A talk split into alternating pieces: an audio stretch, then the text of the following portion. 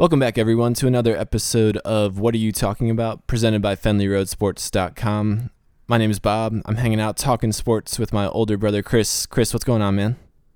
Not much. A lot of stuff happened this weekend.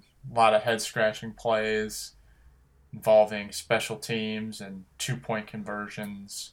Might touch upon that second point in a blog post later this week, too.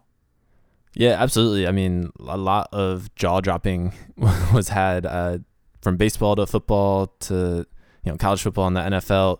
You know, you might be wondering what we're doing back already on iTunes. We already posted an episode uh, a couple days ago talking about the, the the the NBA, which is coming up, but we had to get that preview rolling out. It kind of pained us because what happened over the weekend and with the MLB playoffs, some crazy stuff was happening. So much so that we needed to get back in here and record and talk about it and t- just talk about what happened uh, just the past few days. And so we're giving you a second episode, just how so happens to be our 50th episode as well. So, you know, on on the 50th anniversary of our episode, not anniversary. on the celebration of our 50th episode, we figured uh, we'll give you uh, twofold the content on this week. So sit back, relax, and enjoy. We're going to talk some playoffs. We're going to talk some football. Uh, Chris, what was what what game do you want to start with first? What event uh, had you the most? Well, a ton of things happened in football, but there's a playoffs going on in baseball, and I think that those events were a little more impactful given what they're playing for. And I think we should start right off the bat with the Blue Jays and the Rangers, a very crazy game five with an inning that lasted 53 minutes. For those of you non baseball fans out there, its general rule is about three innings to an hour. So a 53 minute inning is insane.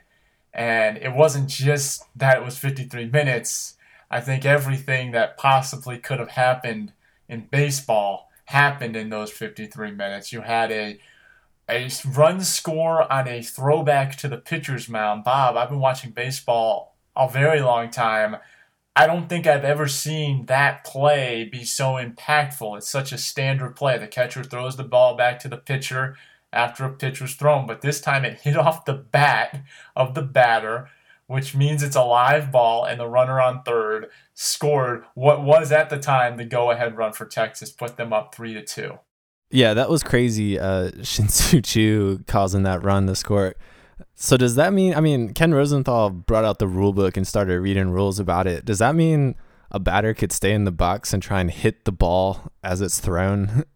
No, and, it, it, has to be unintentional. The umpires oh, that, yeah, ruled right. that it was unintentional. I mean, he was just holding his bat out there, and the ball hit off of it. He didn't. There was no intent, and they even reviewed it on instant replay. So that the intent part of it has to come in. But but yeah, Choo didn't interfere at all. It just bounced right off his bat for what I, it was a weird play. Yeah, I mean for whatever reason, Choo did not take a full step out of the batter's box, so he was a little bit unnaturally close to the catcher, and he was extending his arm and bat out. But still, for that to happen in the playoffs, I mean, how many times does the ball get thrown back to the pitcher in a game, in a day, in a 162 game season? We never see that. And then for it to come and, and, and show up game five of a playoff is uh, is crazy. I mean, the thing I think about most is like the controversy that AJ Pierzynski caused ten years ago, like when the catcher was interfering with with the batter when the Chicago White Sox were winning the World Series, but I don't even think that was as impactful as this, which actually cost it a run. It was crazy, and that wasn't even the most crazy part of this inning.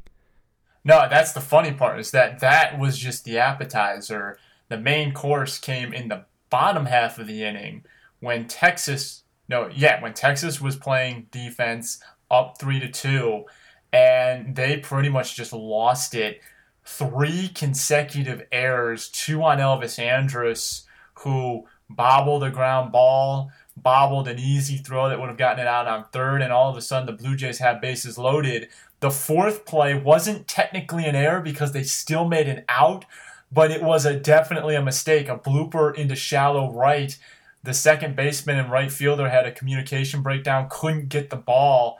They still managed to throw the second to get the runner out because he was stuck in no man's land. So technically not an error because they made it out, but it did cause a run to score, the tying run to score. And then the very next batter, I'm sure most of you have seen the bat flip by Joe Jose Bautista. Crushed it. I don't think that ball has landed yet. And just it, hey, in my in my opinion, I think it was well worth it, Bob. But what did you think? Do you think he was quote unquote respecting the game with that little bat toss? I think it was the perfect ending to that inning. Uh, you hear the crowd roaring. It felt like you were in a soccer game, not a baseball game. I, that was the loudest I've heard an MLB crowd as he hit that home run. They were loud for a really long time, and then for him to just throw the bat like that, I mean it was it was it was baller, man. There's nothing that's that is if if the Blue Jays continue to to win in the playoffs, if they win the World Series, that's gonna be an iconic moment. It probably already is starting to be one, but yeah, that's gonna go down in history as as one of the craziest innings, and that that bat flip is going to be the image of that inning. Uh, it was crazy. And for El- for Elvis Andrus, who is uh, one of the best shortstops in the MLB, for him to commit two errors in the playoffs, this is a guy that's been with all the Rangers teams of late that have gone to the playoffs. I mean, how, what are the odds of that happening? For him to do, commit two errors in a game, I mean, essentially giving up. That's two two extra outs right there. Mitch Moreland's error on the throw was a was a potential double play ball. So that's you know, four extra outs that the Rangers gave the Blue Jays, and then for it to culminate on Jose Bautista bat flip Baganza home run, that was ridiculous. The bench is cleared twice in this inning. Uh, it's one for the ages for sure. Fans throwing stuff onto the field too. Yeah, yeah. Um, they got to get that under control because I, I don't I did not like that about the fans in Toronto. I love their passion, but they got to not throw stuff on the field. You know, take it from Cleveland. It can end badly when you start doing things like that. But to your point, I think the biggest error of the three was the one that cost them the double play because the first error obviously bad on Andrus, but the second error had they turned that double play, whole new inning whole new inning. The guy doesn't sacrifice bunts. That third error doesn't happen. I mean, it's a whole new inning. You have two outs, nobody on, instead of no outs, two men on, and then bases loaded after a third error, and then a run scores on a mistake, but not really an error because they still made an out. So you have three straight errors and then a mistake. Four straight plays where the Texas Rangers defense just imploded. If you're a Texas fan, first off, I'm sorry, but this is what it's like to watch the Cleveland Browns every Sunday. And secondly, you've got to feel awful, just completely awful. Yeah, definitely. Uh, guy I feel most bad for is Cole Hamels, who left that inning with the lead, had pitched relatively well, only gave up two runs, struck out eight over 6.1 innings. And he's just watching the team evaporate before his very eyes. Maybe if he was on the mound, things would have worked out differently. But man, yeah, when things go bad in baseball, when a team is struggling mentally in the playoffs, especially, things go bad terribly. And things that you thought you would never see in a regular season game just start happening. Like Elvis Andrus' two errors in an inning. It's what an inning, man. you want to say the pressure doesn't get to these guys, but clearly some of these teams they just kind of buckle a little bit. You got to wonder if it has something to do with playing on the road in a postseason environment, a, a very big moment for a lot of these players. So, hey, they're human too. They make mistakes, but that's why the playoffs are fun. But speaking of taking pitchers out too early, the Royals Astros series may have been decided on game four, not game five. Houston had a 2 1 lead and a 6 2 lead going into the eighth inning. They took out their starter, Lance McCullers, I believe the inning before. I think he went six and two thirds. And then the bullpen proceeds to completely implode. Five runs in the eighth. I believe they had four or five straight hits, the Royals did, without recording an out. And then two more in the ninth. They win that game and then go on to win the series. Bob, do you? I mean, easy to criticize in hindsight, but Do you think they should have maybe left McCullers in a little longer? And why didn't they yank their reliever when it was clear he was struggling? I mean, he gave up like four straight hits. He had the bases loaded, no outs. Why not make a change then to maybe switch it up before they do the Royals can do any damage? I don't know. Lance McCullers had 110 pitches that inning or that game. He's only pitched 110 pitches in his entire career once. So I think they pulled him right when they wanted to. And unfortunately, it did not work out for them. But I, I, it's hard to criticize them for pulling him at that moment. He's a kid that is obviously on a pitch count that has never pitched past the seventh. In, oh, he, he pitched past the seventh inning once in his career. He, he pitched a complete game one time, but other than that, he's always yanked in the seventh inning. So it's hard to criticize them for doing that uh, sticking to their routine. The Astros bullpen was bad in the postseason. Plus six ERA. They had the worst bullpen ERA in the postseason through six games played for them. Uh, this is a bullpen that was piecemeal together and was a top six bullpen in ERA throughout the regular season. Uh, they had a really high bullpen ERA in September, and that just turned around to bite them in the postseason. Uh, yeah, I don't know why Harris stood in for so long. Uh, he's credited with four hits and three earned runs. He probably should have been yanked a little bit earlier, but I don't know who if they had somebody else in mind to to put in. Like Harris was the guy that they were trusting. So I think it was a bullpen, an error in in the bullpen, but not an error in pulling out McCullers personally, I don't like to criticize in hindsight.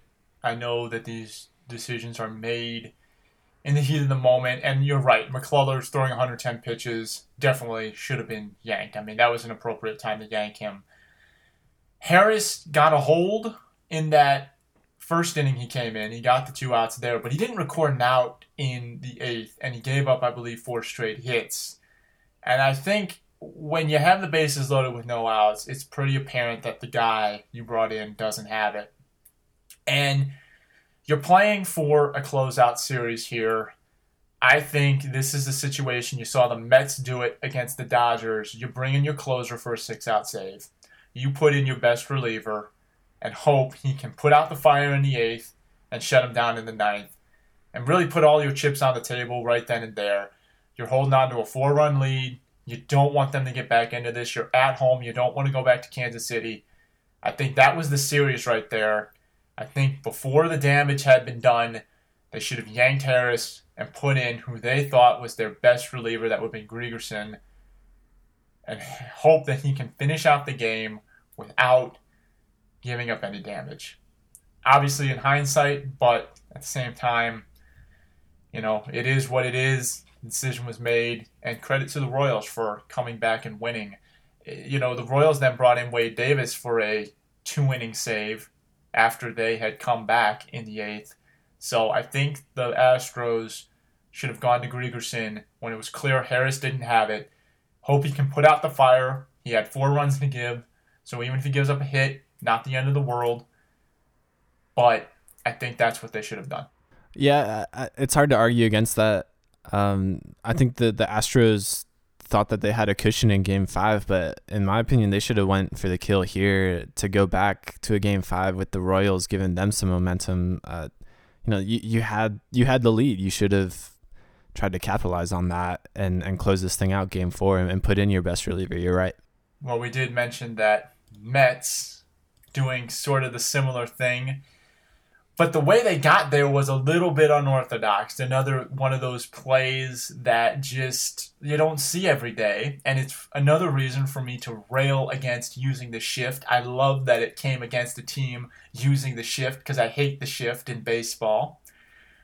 But the Dodgers played the shift, which, for those of you who don't know, it's when you take, instead of playing two guys on each side of the infield like normal, one guy, usually the shortstop or the third baseman, will shift over to the other side of the field against a left or right handed hitter when it's clear that he always hits the ball to that side of the field. So the Dodgers were in the shift. They had three guys on the second first base side of the field, and their other play, defender was playing shortstop, so close to second base. Well, the, the hitter drew a walk, and Daniel Murphy walked to second base like normal, but he noticed that nobody was covering third. The guys in the shift didn't get back over. So he sprints around second and gets to third, uncontested. And then the next play, a sac fly, he scores. Murphy had a very big postseason. Uh, that game five was no different. I believe he also hit a home run in that game. But Bob, what did you think of that play? It's a heads up play, and it's hard to pick another player more MVP worthy than Daniel Murphy, Murphy at this point in the postseason.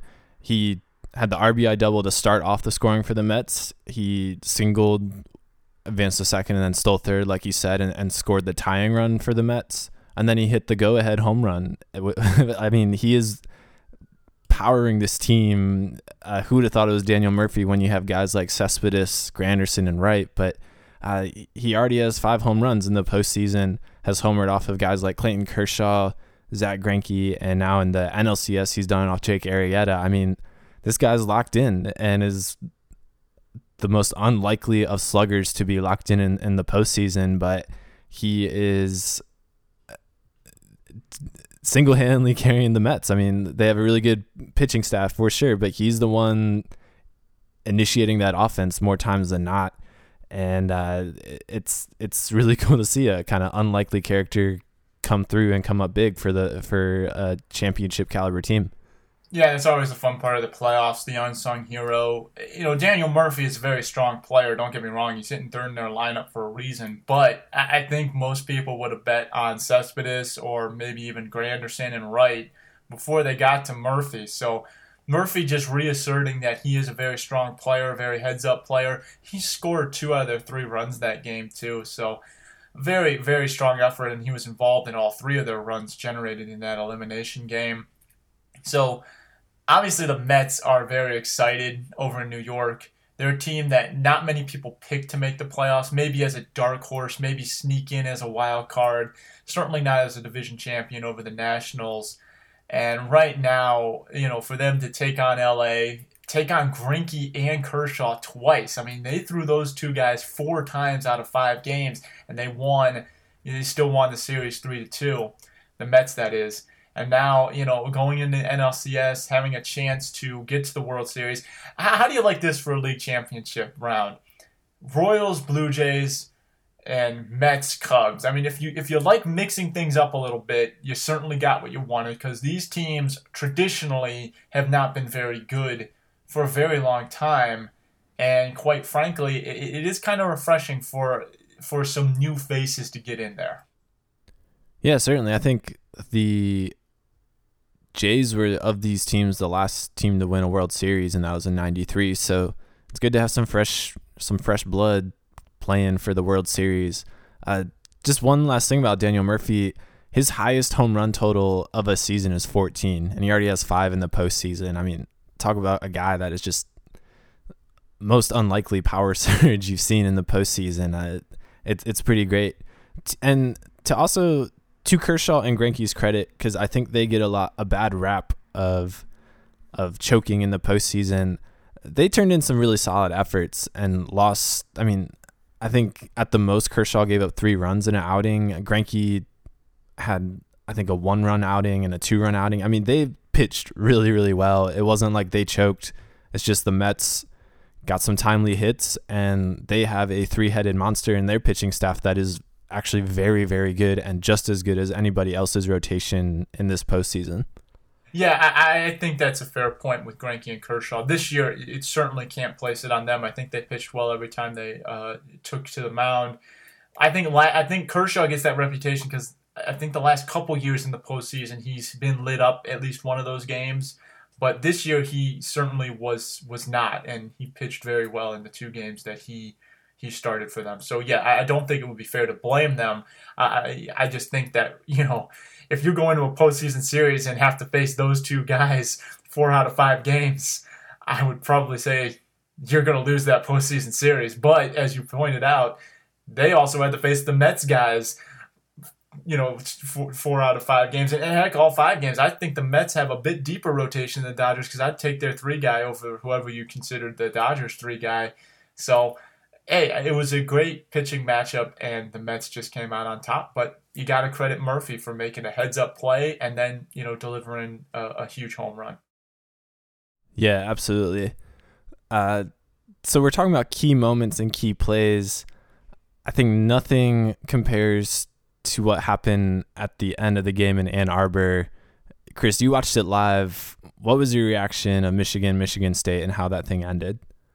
it was a very subdued reaction because with 10 seconds left, Michigan was running out the clock. Well, not with 10 seconds left. On that whole drive, their three plays were just standard run out the clock drives. And you knew that they would have to run another play at 10 seconds because they just couldn't get all the clock out with three plays. So it's a standard punt formation. I was actually on my cell phone typing up a tweet uh, for Fenley Road Sports. And it said, who had Michigan versus Iowa in the Big Ten preseason championship game. Luckily, my superstition is don't post anything till the game's over. I, I, never do anything like that. I wait till the game is absolutely over. And for whatever reason, I always do it. It's just drilled into me. And thank goodness for that, because had I posted that tweet, I would have looked really foolish because that's why you always wait till there's zeros on the clock. I look up and all of a sudden Michigan State has the ball. I see the fumble. I'm like, oh my gosh, they could kick a field goal. No, wait. They're going to score. And, and, they, and they run into the end zone. I'm just like, what the heck just happened? I, I was so shocked that it happened that my reaction was very subdued and just, just complete befuddlement that Michigan State actually won this game. It was unbelievable. The punter fumbled the snap, but then I don't know what he was trying to do. Throw it, he fumbled it, whatever. It wounds up in Michigan State's hand. Now it's hard to ask a punter to kind of take a sack there because that's not something he's used to. But had he taken a sack there, had he just clutched up on the ball and not panicked, which again, punter is not in that situation very often. He's not a quarterback. You know, you can understand the panic, but had he done that, Michigan State would have been left with maybe four seconds left. You can't kick a field goal. They were out of field goal range. You pretty much have to go for a Hail Mary. I, I like Michigan's chances still, even though certainly Connor Cook, or Cook is uh, capable of making a 40 yard throw to the end zone. Hail Mary is a, a kind of a crapshoot. But yeah, that certainly was the play of the year so far in college football. And if you're a Michigan fan, you are just completely dejected. Yeah, absolutely. For I mean, there are a lot of memes going around about shock Michigan fans right now. Check those out; they're really funny. Um, this happens once a year. I feel like uh, a team on the verge of winning a huge game loses in an epic fashion. Uh, I think the the one that comes to my mind most recently is the, that Alabama Auburn game with the kick re- yeah. the field goal return for a touchdown that ended up costing Alabama a shot at the title, sent Auburn to the title instead. Um, yeah, what a crazy ending to what was supposed what was gonna be Jim Harbaugh and Michigan's coronation. I mean, they had won some some very good games by shutting out opponents. They played Utah really tough first week, and this is going to be their their announcement game, and they were they were ready. They were 10 seconds away, but uh, you know, nothing means more in college football than the win or the loss, regardless of how you played. And Michigan State's still undefeated, and Michigan is now a two loss team. So that's just how it works. It, I feel really bad for Michigan, but that's just how it works. And it's, uh, it's pretty shocking. I, I wonder though if were were they really out of field goal range if he took a sack with that ball, you know, punted back five yards from the line of scrimmage? I feel like a long field goal might have worked in that position. Yeah, it would have been a long field goal. I can't remember exactly where they were. I think the line of scrimmage was around the 40. So maybe if he takes a sack, yeah, that would put them around the 35, maybe 33. Would have been about a 50 plus yard field goal, though. Not a gimme, especially outdoors, especially in the Midwest outdoors. So certainly wouldn't have been a gimme. And with the college football hash marks, there's even more of a variable to factor there. But yeah, maybe they do try a long field goal instead of Hail Mary. I think that there's a, a better chance of success with that than it would have been uh, in, a, in a Hail Mary situation. So, yeah, I, I look, it was just a crazy game, a crazy ending, and that's what rivalries are all about, really. And, and you, you mentioned the perfect, uh, the perfect uh, uh, co- co- comparison, excuse me, was uh, Auburn and Alabama uh, a couple years ago when Auburn ran that kickback. However, it was like 100 and plus yards for the touchdown.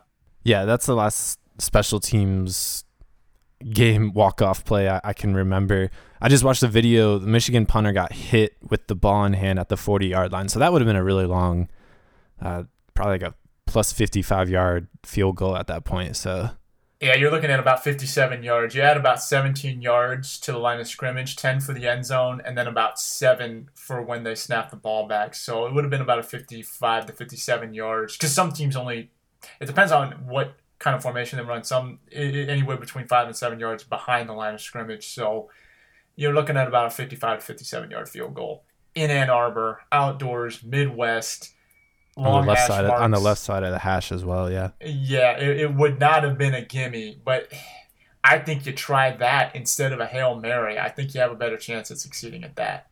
Yeah. So that special teams play, it's hard to. That was a mistake by the players for sure. A mistake was made. Let's talk about another special teams play that we saw in the NFL that was an actual coaching decision uh, you you were watching the Colts Pats game, right? Yeah, this was a different kind of mistake. Yes, I mean, I feel bad for Chuck Pagano, man. like, what? Why? Why would you not? I, I understand you, you swing the gate from the fake punt. You then have a center, a snapper, and a guy right under center at the ball. The rest of your nine guys are basically on the sideline. You have five four patriots right at the ball at the line of scrimmage still going to rush the passer. I get trying to do these full plays and then maybe catch the guys out of position. Clearly they were not out of position. So why did you not just call a timeout and kick the punt i mean you weren't winning you weren't losing that bad at that point i mean that was you were still in this game so why what happened chris i don't understand what happened well, first off, I got a few things to say about this punt. First off, the Patriots weren't out of position, uh, as you mentioned. They actually defended it perfectly. They had two guys over the ball and then two guys kind of swinging in the middle. If you watch their pre snap formation, they had guys that could recover in time to get back and kind of play both sides. So they had a very good defense on the on on on the play. Secondly, the Colts were out of position. They didn't have enough men on the line of scrimmage, so even if it was successful, it would have been called back for a penalty. Third, they didn't even run the formation right. The quarterback should be in the shotgun because without any blockers to block guys on the line of scrimmage, the Patriots, as they did, can overload it, and as soon as the ball snapped, just gang tackle the guy under center you're running out of the shotgun because there's no one to block. They had a three to two matchup on the line of scrimmage, so they didn't even run the right formation. They had, they didn't have enough guys on the line of scrimmage. They didn't run it out of the shotgun because your guys completely overmatched and overwhelmed. And the Patriots had a very good defense, or as good uh, a defense as possible against that formation. So right there, one, two, three, you just take the delay of game. You don't want to burn your time out because you might need it later on. With you're trailing the Patriots good chance you might need those timeouts later. Take the delay a game and punt or whatever. Take the flag because you don't need you don't you don't care about the yards in a punting situation. But why did he snap the ball? And secondly, again, I, it's hard to blame Chuck Pagano for it. He made the call. He's got to own it. But at the same time, the players should have known what to do in that situation. So I guess you can blame Chuck Pagano because the players weren't prepared. But every, I mean, the Colts just completely screwed that up on three different levels. And and See, I, that's the thing. Why why would you get gimmicky when you're only down six? When your defense is playing pretty well, considering you're playing the Patriots, and you're you're you're doing everything right. You're winning a lot of key battles against the Patriots. Just play straight up, punt the ball, change field position, and let your defense keep playing the way it's playing. Yeah, I I have to blame Chuck Pagano because this is a, a, a move that you make not against the Patriots. The Patriots are a well coached team always. They're especially well coached on special teams. This is a move that you pull against, say, the Jaguars or the Titans. You know, a team that that might make a mistake. The Patriots aren't going to, to bite on that. Just try and beat them because, like you said, they were in the game. I think Pagano, unfortunately, everyone's going to remember this play as the key thing that happened in the game, but he called a, a, a relatively good game. The onside kick that that uh, I think most from what you saw on the replay, you can assume that the Patriots did not recover that ball. I understand the rules in which you could not reverse the call that you made, giving it to Donte Moncrief, but it was pretty clear that Moncrief was grabbing that ball on the onside kick. Unfortunately, went the other way for against Pagano, but that was a gutsy call and a call that almost worked for him. I mean, the Colts had the Patriots. LeGarrette Blunt miraculously only scored two touchdowns and only had 100 yards total uh, of offense. I mean, that's a number that's way down from the last two meetings you've had. So, I mean, the Colts had them. Why are you calling this trick play late in the game when it's a close game? I have to put that on Chuck Pagano just for for calling that play. Certainly, I, I I think that the right call would have been not to get too clever, play them straight up. You were hanging with them straight up. You were at home. Your defense was playing well.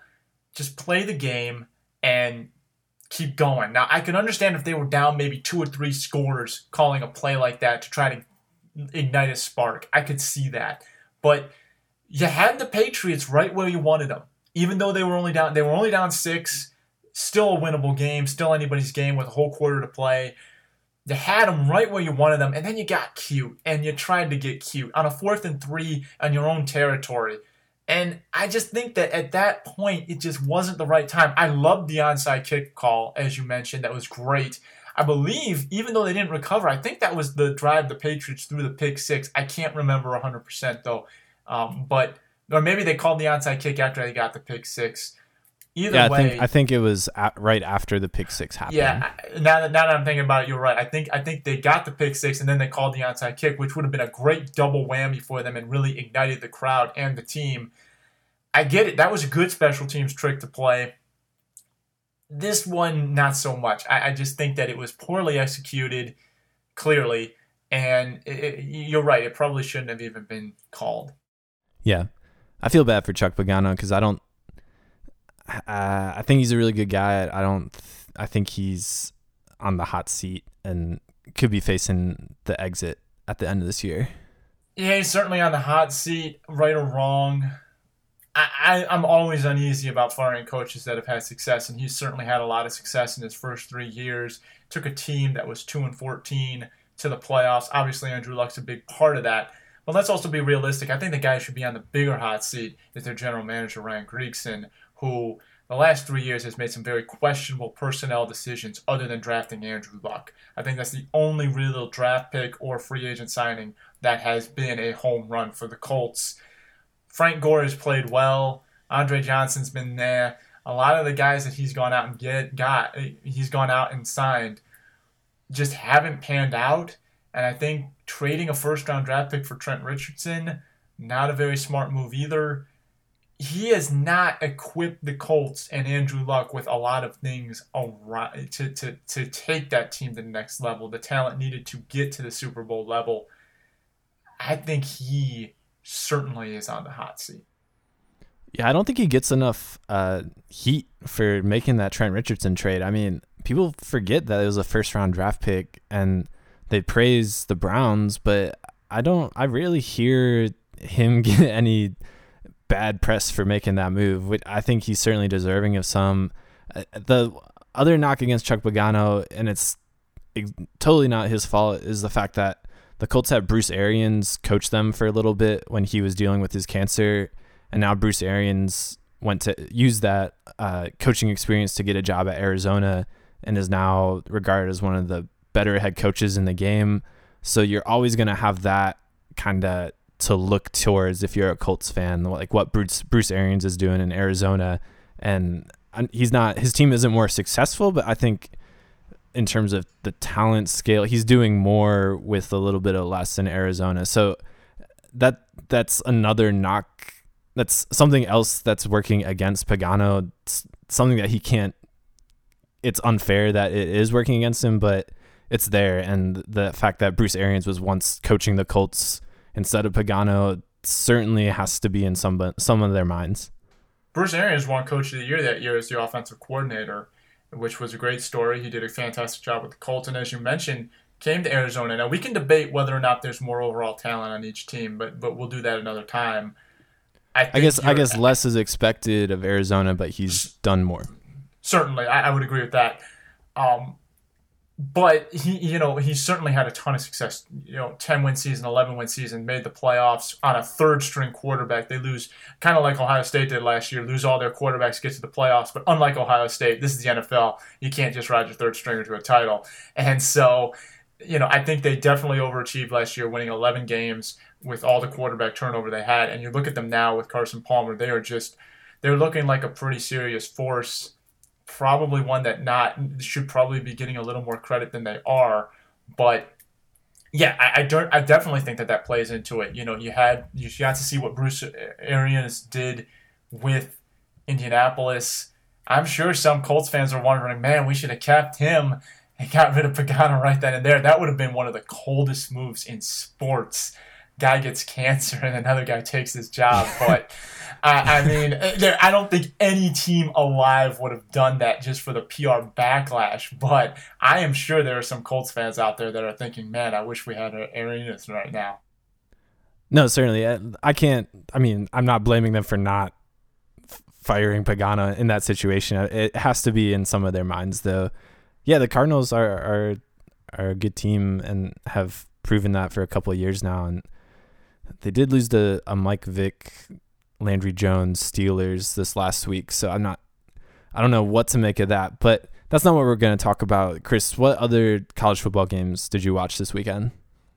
Well, I watched, I mean, I actually watched a lot of college football games. There were a lot of good ones on, but the big one outside of Michigan, Michigan State, at least the, the one that turned into a big one, probably wasn't a big one going in. But Memphis, our sister's alma mater, stepping up is 6 and 0, knocking off Ole Miss, probably one of the biggest wins in Memphis's football history because as far as I can remember they haven't been that good. They're 6 and 0 right now. They're the highest ranked team in the American, which is saying something this year because there are three undefeated teams in the American and they're all ranked in the top 25. So the American Athletic Conference stepping up and really producing some quality teams did you? Were you? I know. I think you watched more of this game than I did because you were kind of texting me during it, and I kind of turned over. What did you think of the game? Uh, I thought it was a really entertaining game. Uh, first off, Justin Fuente, the the Memphis coach, I think he's done a really good job the last couple years. Memphis has one of the longest win streaks in in the nation. They haven't lost uh, for about a calendar year now, and he coached a really good game. He's probably going to be a hot coach come the off season their quarterback's going to be a hot name come the offseason. Paxton Lynch, a guy that's six seven, can run, can throw, and he was making big throws all day. You know, a lot of people, and myself included, didn't realize just how close these two schools are to each other. It's an hour and a half drive from Oxford, Mississippi to Memphis. So I have to imagine that Ole Miss recruits a lot out of Memphis. That a lot of these players know each other um, because of how conference play has expanded and and taken out some games. Memphis and Ole Miss don't really play that much, but they used to play a lot. And this Memphis is the little brother in this situation, and it it it's not an official rivalry, but it's de- there's definitely some bad blood in there. Hugh Freeze, the Ole Miss coach, famously was a high school coach in Memphis. If you read or watched The Blind Side, you'll remember that. Um, so the, these guys all know each other this had the feeling of a rivalry game. It was in Memphis. It had the feeling of a trap game, and Memphis came out big. Hugh Freeze made a big mistake in running Robert Nkemdiche on offense for a play, which resulted in him getting a concussion, which then resulted in Memphis being able to run the ball up the middle. Uh, that I understand the cuteness of it, saying, "Oh, look just how athletic Nkemdiche is for the NFL draft," but it was a close game. Don't mess around with it. You need that guy on defense. He's ranked as the best run stuffing defensive tackle in the game right now. You need that guy. Don't don't mess around with him playing running back. Uh, that seemed to be a big mistake, but it was a good game all around for sure. Certainly, and the other thing that really helps the American you're looking at the big picture, Boise State's loss to Utah State because Boise State has been the darling of the non BCS teams. They get the benefit of the doubt even with one loss. Well, now that they have two losses and there are three undefeated teams in another non Power 5 conference, they are essentially the Broncos eliminated from getting a New Year's Six bowl. I think the winner of the American will ultimately get it, unless there's a scenario where they beat each other up to the point that Toledo can sneak in at as an undefeated, which I would like to see being from Ohio. So an intriguing race for that bid that goes to the non Power 5 champion between those three teams in Toledo. Certainly something to keep an eye on down the stretch. I would have to think the American has the inside track on that because you're going to get to play three ranked teams as opposed to Toledo playing up against the MAC, which is unfortunate for the Rockets, but it's the way it works. But yeah, I, I actually, getting back to the, the game, would compare, based on what you're saying, the Memphis Ole Miss sort of rivalry with Cincinnati Ohio State. You know, there's a lot of animosity between Cincinnati and Ohio State, but they don't play every year for whatever reason, political reasons, things like that. You know, Ohio State not wanting to schedule them every year and all that fun stuff that goes on with the college football schedule. But when they do play, there is some bad blood, and, and it certainly shows on the field. They, they you know, it, it feels like a rivalry game, at least from the perspective of Cincinnati. And you know, I know Ohio State fans don't particularly want to lose to Cincinnati because Cincinnati likes to jab at them every time that they go that they lose and things like that. So I guess it, sounds like a strong comparison to that kind of rivalry. It doesn't happen all the time, but when it does, there's a lot of bad blood because of the regional ties. Yeah, I don't think anyone would call it a rivalry except for maybe the underdog who just hates hates the other team and all the credit that they get. So it was good, and it, it was good to see that Memphis came up on top and that they're getting rewarded for being undefeated, ranked 18th to go unranked to number 18. That's a big jump. Very big jump. And then on the flip side, Ole Miss was at once three in the nation. And, you know, when they beat Alabama, one thing I said was, you know, it's easy to get up and play the, you know, nobody believes in us chip. But once you play that chip and take the crown, then everyone plays that chip against you.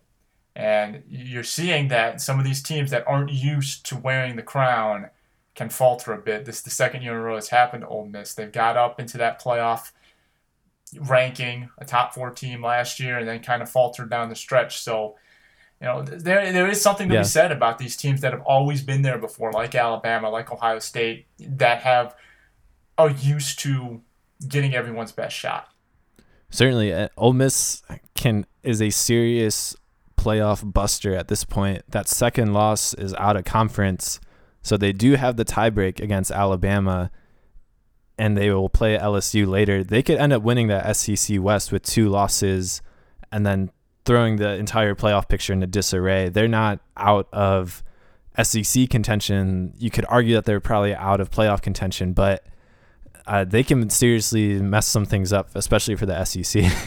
yeah, it's funny you should mention that because I was looking at a lot of the matchups down the stretch, and if you look at this top twelve, even if you expand it out to thirteen with Florida, there's going to be a lot of bloodshed over the next month and a half. First off, obviously, we've been talking Baylor and TCU forever.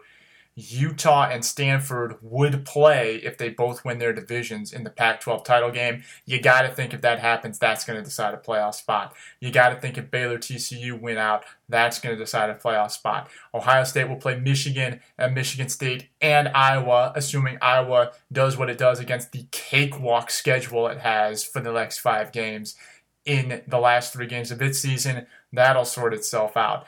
Then you've got Notre Dame, who also plays Stanford. You have Clemson, who also who plays Florida State. So a lot of attrition coming for these top 12 to 15 teams.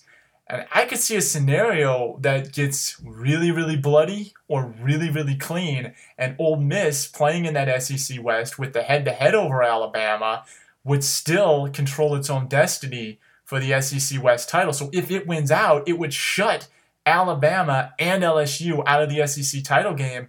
And under that scenario, you could potentially have a playoff without an SEC team in it. Yeah, absolutely. It, it, it that is a very real scenario at this point. And if the SEC East plays out like uh, the favorites should, it would be a rematch between Ole Miss and Florida. I don't. I'm not sure if if Florida beating Ole Miss for the second time, if that's enough to propel them into the playoff picture. Florida still has to get through their schedule as well, the rivalry game against Georgia soon. But yeah, that, that's a very real possibility at this point. I think a lot of people people that champion the SEC are, are, are, concerned about Mississippi losing Memphis just for that reason, not because of the embarrassment of it, but because of what could happen next in the future. Because Ole Miss is a really good team that had that had a bump a bump in the road. Now they're back to being the underdog, can play LSU like they're the underdog, and can can ruin the SEC's chances. It's it's a very interesting and possible scenario. I think the next, I think this playoff race is going to be a lot more bloody than last year's. Last year, the committee got a break. It was a pretty nice and easy fix. It was essentially whoever wins these conference championship games are going in unless there's a huge upset or something like that. And everyone did what they were supposed to do. I'm just getting a feeling, based on how this season has played out, that the storm is coming. Winter is coming, to quote Game of Thrones. And just like in Game of Thrones, it's going to be just as bloody as that television show. I think that there is going to be a lot of just chaos, heads rolling, things happening. Just looking at how all of the top 15 is going to play each other. Oklahoma State, a team we haven't talked about much at all, they could be a one man wrecking crew on the Big 12's chances. Oklahoma, again, could be losing to Texas, but if they come back and win everything, could wreck the Big 12 too. So we've got some wrecking balls out there, some legitimate wrecking balls that could come through and really shake things up as things play out. Yeah, absolutely. Um, just from the weekend though, did you have a chance to watch uh, LSU, Florida, Alabama, A and M, UCLA, Stanford? That happened on Thursday, I think. Any other games that you watched? I did not see UCLA, Stanford. I saw the other two or parts of it because I was flipping between Ohio State and and LSU. So you missed Very, the you missed the best skilled play of the weekend. Then did you see the catch that the Stanford wide receiver made? I did miss that, but I saw that highlight. That was insane. Yeah, unfortunately for him, I'm sure Michigan, Michigan State, that's the play of the week, but that that has to be the most skilled play of the week. Absolutely, it was ridiculous. Yeah, I, I think um, what was I going to say? Oh yeah, I, I stopped watching the Alabama A and M game after a while because it kind of got a little out of hand. Um, I was impressed with Florida playing with their backup quarterback against LSU. I thought they looked very good. It's um, I mean, look, the guy tested positive for PEDs. You had to suspend him, but that's another wrinkle too. Them losing their quarterback. Uh, Florida looked like a team that could make some noise in the playoffs. Yeah, uh, Will Grier, the the way he played to start the year, th- they were looking really good, and I think they got the bump from having hiring a new coach in Jim McElwain. I mean, Florida has never been criticized for not having talent on that roster. It was mostly just the offense not being able to move the ball during those uh, Will Muschamp years, and it looks like they found something in in Grier and with that running attack. The, the guy allegedly put on 47 pounds of muscle in three months, so um, it's hard not to not to feel bad for that guy. I mean, that that's a, an interesting story, and there are also reports that Florida might have known about it for a little bit. So, you know, keep posted about what exactly happened with Will Grier and, and those PEDs. But uh, yeah, it was impressive that they hang, hung so close with LSU, which uh, looks to be the favorite to win that SEC West with uh, Leonard Fournette reading, leading the attack. So pretty impressive that uh, Harris, the backup quarterback, who was once the the starting quarterback, so he does have experience that he could hang tight. But I'm not sure if he's going to be able to sustain what Will Grier was sustaining with Florida leading the way. Alabama three pick sixes against Texas A&M, and then Derrick Henry 236 yards. Uh, given Alabama 21 points is never uh, a good way to win. Uh, a lot of people, some people thought this was going to be a trap game for Alabama, and they've had trouble with Texas A&M, but uh, that defense had a feast in College Station. And in two weeks, next week, Alabama and LSU play. You know, Alabama plays Tennessee, LSU plays a cupcake, but they both have a bye to get ready for their big showdown on November 7th. So, very huge game in the SEC coming up in just two weeks here. That is a big rivalry. Those two teams have had a lot of success. It's a bloodbath usually. So, that's a game that I'm really looking forward to, and we're two weeks away from it. So, should be a well, it's definitely going to go a long way to deciding uh, who gets in and who gets out of the college football playoff. I do want to say one last thing, and it's a memo to CBS. Stop with this whole best game in the best conference thing. Or if you're going to do it, actually choose the best game in the best conference. LSU Florida was the best game in the conference that weekend. This whole Alabama Texas A&M thing, I understand you made it in the preseason, but you, if you're to use the slogan, it's got to be the best game. And you didn't have the best game this week, so stop it. Just cut it out. Yeah, I mean, I'm sure that that, that slogan angers any fan that's not an SEC fan. I mean, and it that happens a lot of times. Uh, the the CBS game that they have for the SEC is is rarely the best game that they have that the SEC is playing that week. Um, I personally can't stand those announcers either. They are kind of frustrating, but yeah, I, I, I, agree with you on that. If they're gonna talk the big talk, they need to uh, to actually show the the best game. Couple more quick points, just looking at the rankings and thinking of some things. Stanford, we talked about this off the air, but five straight wins after losing to Northwestern, back in the top ten which is great for Northwestern because it just lost two games in a row to Iowa and Michigan. So it can feel good that it beat a top 10 team. And Michigan and Iowa can feel good that they're beating a Northwestern team that's pretty good, beating Stanford. So all that sort of the, the transitive property of scheduling. Uh, Iowa is really going to hope Northwestern wins a lot of games because if you look at Iowa's schedule, they're 7 and 0. They have played absolutely nobody, and they won't play anybody. They don't play Michigan, Michigan State, or Ohio State. They skip the three best teams in the Big Ten and they won't play any of them until the, the, the, the, title game because I can't see a scenario where one of those three teams doesn't win the Big Ten East. So if I was 12 and 0, that'll look really good for whoever wins the East if they beat them. But it would probably be one of the weakest 12 0 teams in history that potentially could not have a single ranked win on its schedule if Northwestern doesn't get back into the top 25. Yeah, just looking at Northwestern's schedule, I mean, at Nebraska, home against Penn State, at Wisconsin's probably their biggest challenge. Uh, Wisconsin is having trouble scoring, but uh, nobody's really scoring against Wisconsin either the past couple weeks. So hopefully Northwestern can win out for you, but I wouldn't hold my breath on it. Um, yeah, Stanford though, Kevin Hogan has looked like a new man since. Uh, the Stanford offense couldn't do anything against Northwestern in Evanston that week one.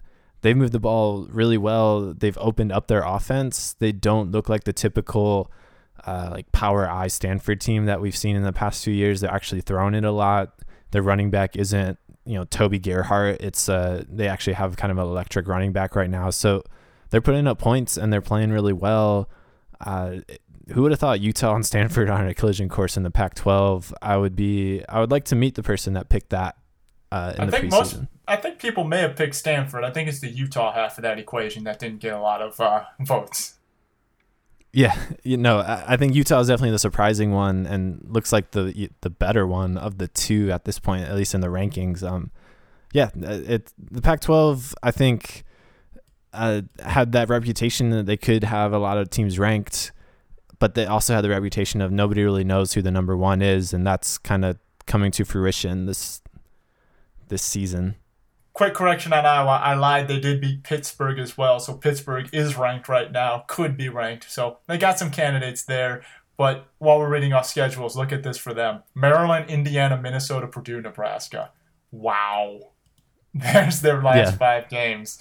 Um, one more quick thought on the Big Ten. Penn State, Ohio State beat them pretty convincingly. They finally, for the first time, looked like the number one team. But talking about Penn State, they're quietly five and two. A lot of people wrote them off after they lost to Temple. But now that we see Temple is six and zero, undefeated and ranked, Penn State's only two losses are to two pretty good teams.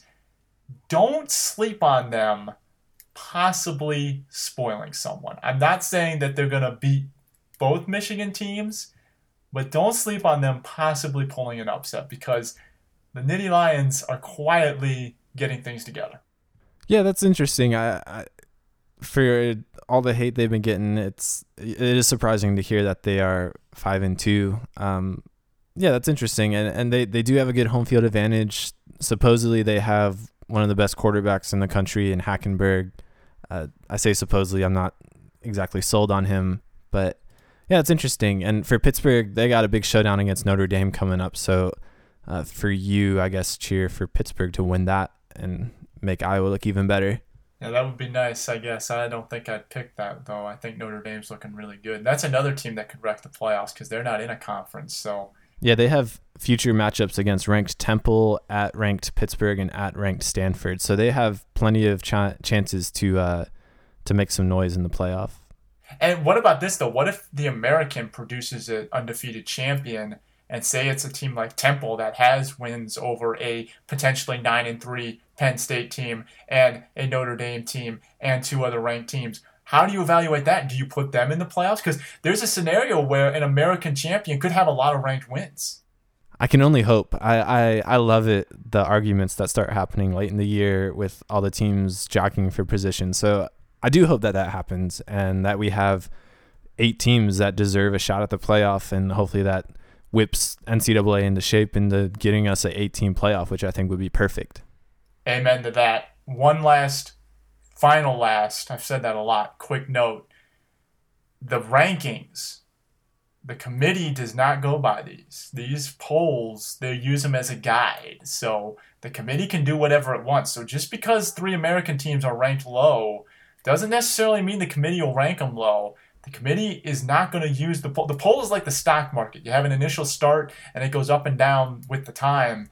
The committee is going to look at a holistic approach. So these rankings might not be exactly what the committee is thinking.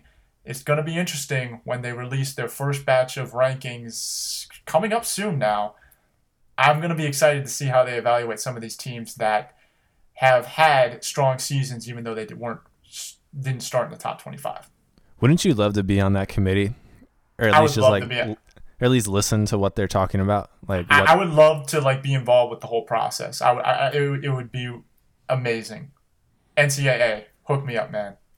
I wouldn't Yeah, let you down. what what's the difference between us and Condoleezza Rice and Archie Manning? I mean, there's not Well- much difference, you know. Aside from the fact that they're big names and Archie Manning played in the NFL and Condoleezza Rice was Secretary of State, no, they're not different at all. Yeah, there's no difference. We are just as qualified. hey, man, that would be cool if they had a fan on the committee. They should. They add a chair and put a fan on the committee. That would be cool.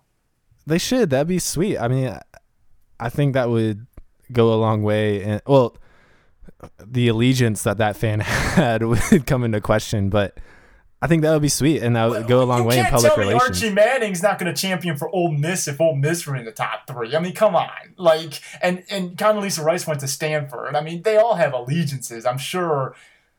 Okay, yeah, they, they do a good job, but but let's just be realistic. I mean, they're going to come in a little bit. No, you're right. You're right. But I think that would be sweet if a fan was. They should have that. They, they should definitely have that.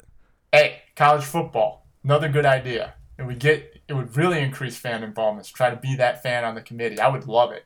I Yeah. would love it if I could be on that committee even for one year, especially this year, because I think this year is going to be a crazy year.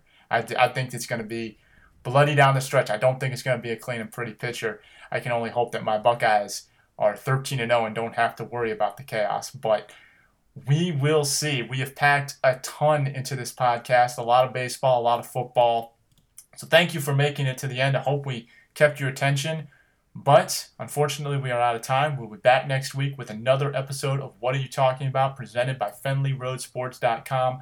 Please Follow us on Twitter, Fenley RD Sports. Follow us on Instagram, Fenley ROAD Sports. And come back to FenleyRoadSports.com for more content. We'll get some blogs up for you. And of course, subscribe on iTunes. What are you talking about? Presented by FenleyRoadSports.com. Search FenleyRoadSports.com or just follow the link on FenleyRoadSports.com. But thank you again for listening and come back next week. All right, I'll see you, Chris. Take care, Bob.